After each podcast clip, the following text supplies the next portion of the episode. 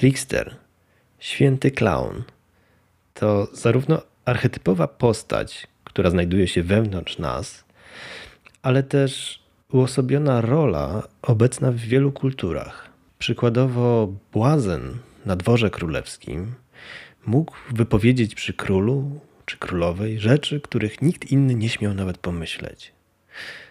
U Indian z plemion Lakota i Dakota trickster Heyoka śmiał się w smutnych chwilach i smucił w wesołych, przypominając ludziom o tym, że pierwotna natura świata jest tajemnicą pozostającą poza podziałem na dobro i zło.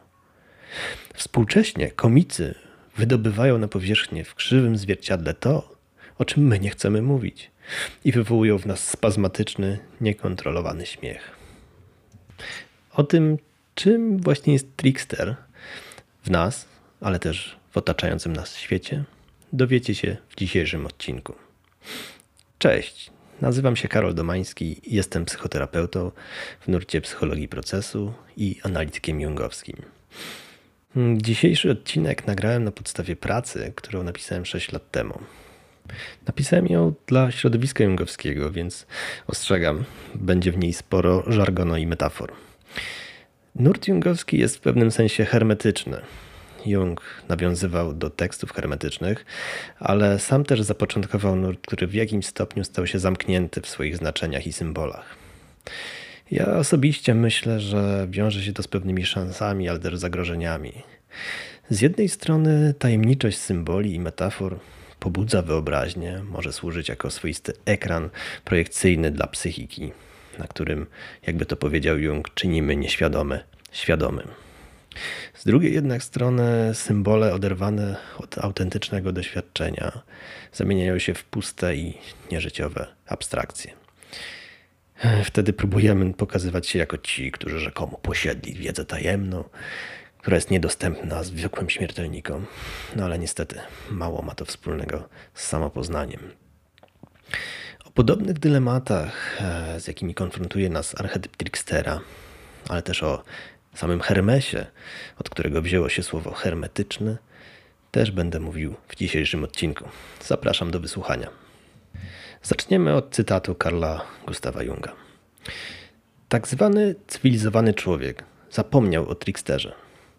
Pamięta go tylko figuratywnie i metaforycznie, gdy zirytowany własną nieudolnością mówi o losie, który płata mu figle. Nigdy nawet nie podejrzewa, że jego własny ukryty i pozornie niegroźny cień ma cechy, które są tak niebezpieczne, że przekracza to jego najdziksze sny. Koniec cytatu. Jednym z obrazów Trickstera jest grecki bóg Hermes, którego Karl Kearney opisał jako naturalnego przeciwnika granic. To ten w nas, który przekracza ramy, czy mówiąc obrazowo, wykracza kredką poza linię, a jednocześnie zachęca nas do refleksji na temat granic. Gdy jesteśmy zbyt sztywni albo zbyt elastyczni, łatwo może wymknąć się naszej uwadze. Dlatego, jak obrazowo to opisał James Hillman, spróbujemy dzisiaj podążyć za klaunem do cyrku. W tym celu spróbujemy zachować balans między skoncentrowaną uwagą a swobodnie przepływającą wyobraźnią. Natura trickstera jest trudna do przewidzenia. My będziemy potrzebowali przynajmniej jakiegoś wstępnego planu działania.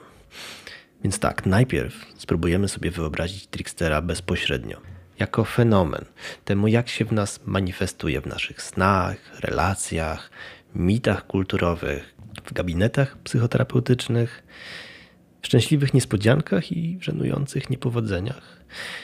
Jak go doświadczamy, gdy znajdujemy się na śliskich progach, czy przechodzimy przez rewolucyjne zwroty akcji? Miejmy nadzieję, że robiąc to uda nam się wydobyć niektóre z jego najwyraźniejszych cech.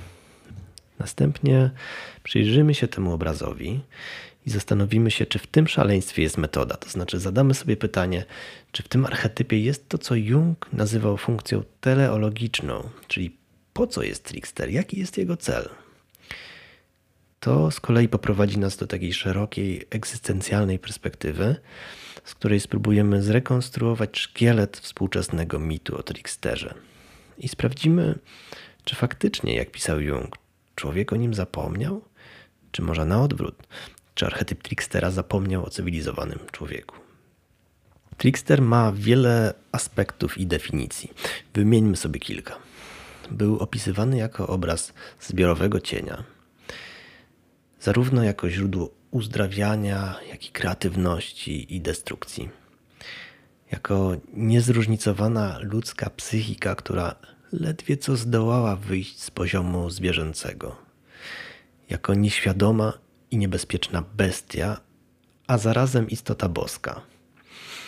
Jako libidalna personifikacja cielesnego aspektu życia, która nigdy nie daje się całkowicie skontrolować przez świadomość, jako ten, który nie znosi granic i kocha być nagły i bezpośredni, czy jako buntownicza, rewolucyjna siła, która wyrywa ludzi ze stagnacji. Jako niejednoznaczny archetyp, który zarazem sprowadza na nas ból i śmierć, ale też zdolny do wielkiego dobra. Jako ten, który łączy ze sobą przeciwieństwa, ale też oddziela je od siebie, mediując pomiędzy pofragmentowanymi kawałkami psychiki. Jako niezbędny składnik procesu leczenia, jako aspekt funkcji transcendentnej, jako progowe bóstwo, Bóg przestrzeni przejścia, jako psychopompos, który ożywia świadomość, jako ten, który prowokuje protagonistę do wysiłku, jako miara i ostroga dla świadomości, jako funkcja psychiki, która utrzymuje ego w żywym kontakcie z cieniem i wreszcie jako ten, który odzwierciedla wyzyskującą postawę ego wobec nieświadomości. Trochę tego jest, co?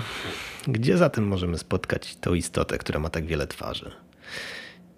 Często czeka na nas tam, gdzie zbliżamy się do progu znanego nam świata, czy do tego, co znamy we własnej psychice. Trickster jest aspołecznym i antyspołecznym buntownikiem, skandalistą, który zaprzecza sam sobie jest przeciwnikiem konformizmu. Odmawia poddania się jakiejkolwiek władzy. Prędzej będzie przez całe życie uciekał, niż da się zamknąć w więzieniu. To ta część psychiki, która nie jest w stanie odnaleźć swojego miejsca w społeczeństwie.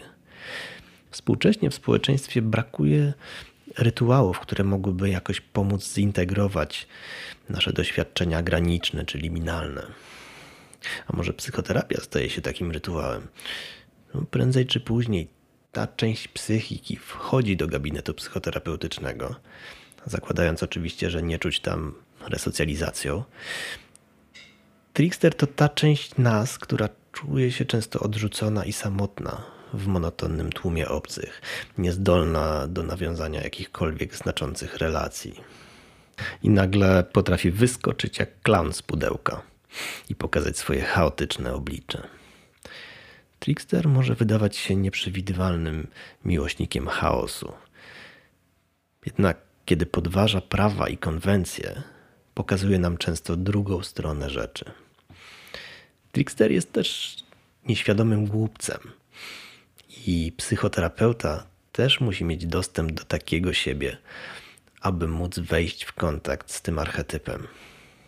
Jedna zbyt pochopna interpretacja i natrafiamy na tak zwany opór po drugiej stronie.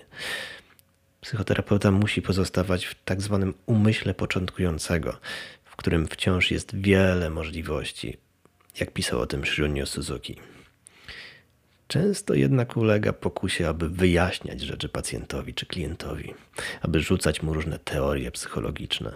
Wskutek tego może nieświadomie ulec lękowi przed nieznanym i oddalić człowieka od autentycznego doświadczenia. Zabawa, kpina, śmiech, ironia to są domeny trickstera. Jednak co jeśli pojawiają się w umyśle psychoterapeuty czy analityka w pozornie nieodpowiednim momencie? Czy staje wtedy na progu, który powinien przekroczyć, czy raczej zahamować w sobie ten impuls?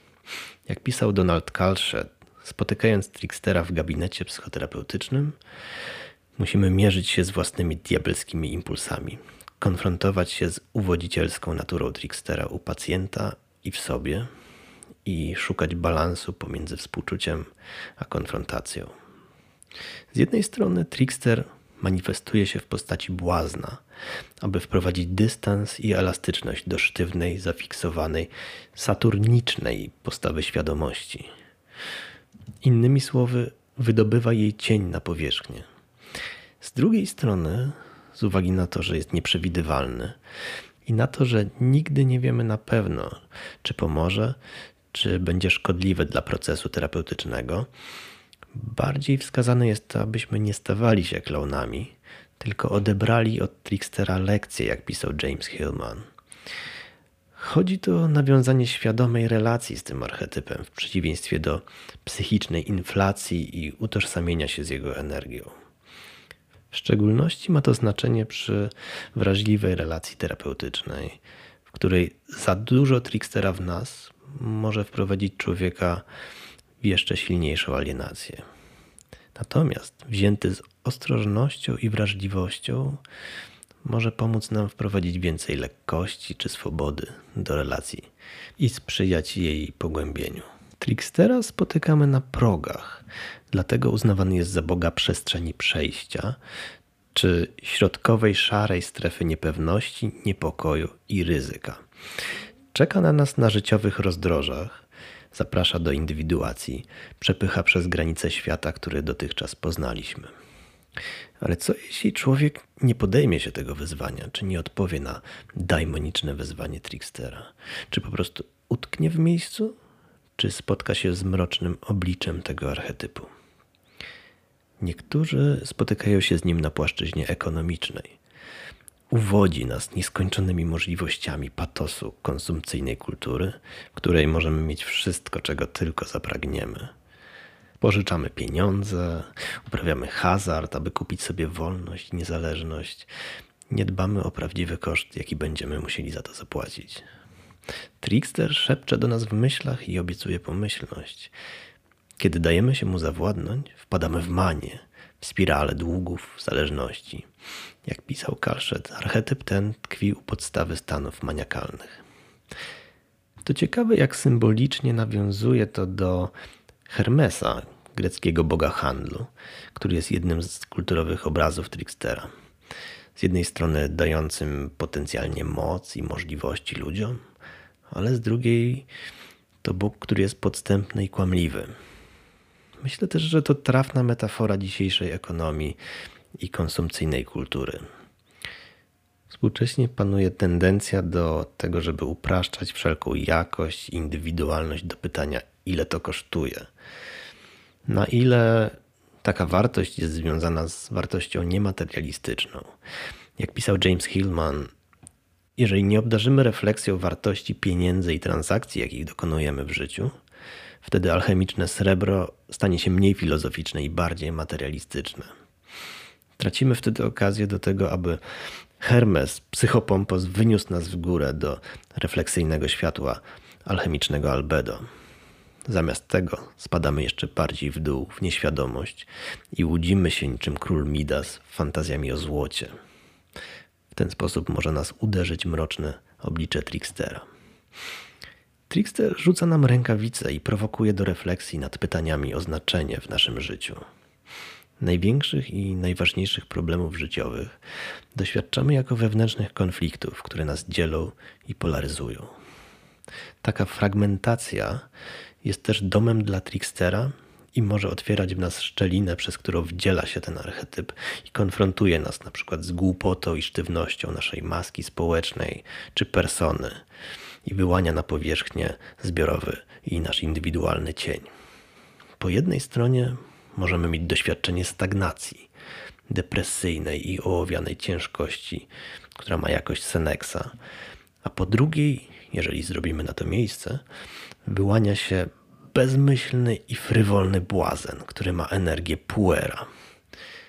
Taki wewnętrzny konflikt pokazuje też lukę pomiędzy naszą indywidualną kreatywnością a naszymi uwarunkowaniami kulturowymi.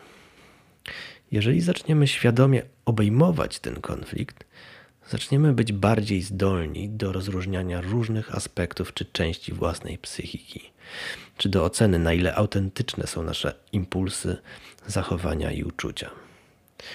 Trickster pokazuje się też w naszych lękach i obawach przed utratą twarzy, przed tym, że ktoś nas wyśmieje.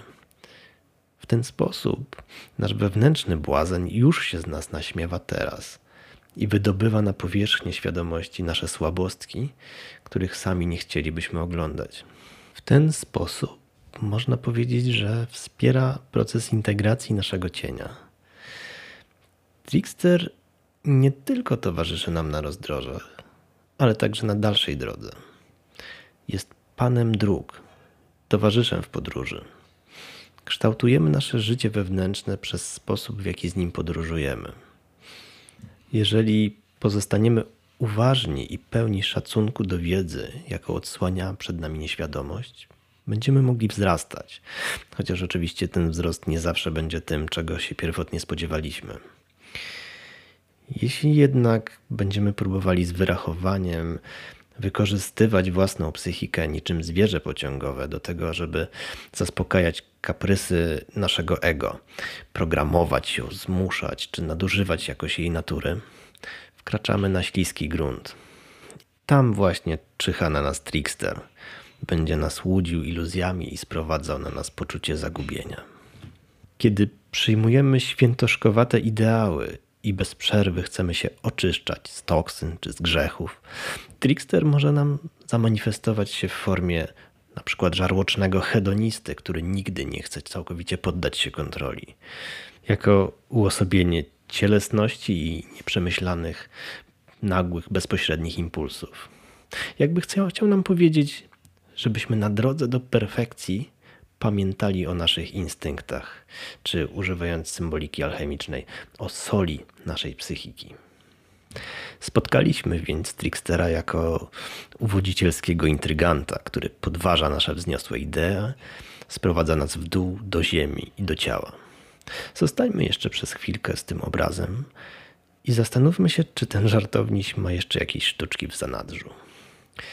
Trickster nie tylko wypełnia szczeliny w wewnętrznych konfliktach, ale też sprawia, że wpadamy głęboko w te szczeliny i zmusza nas to do refleksji nad płytką powierzchnią, to znaczy nad naszym tłem społecznym i kulturowym i do relacji z głębszymi warstwami naszej psychiki, czyli ze zbiorową nieświadomością.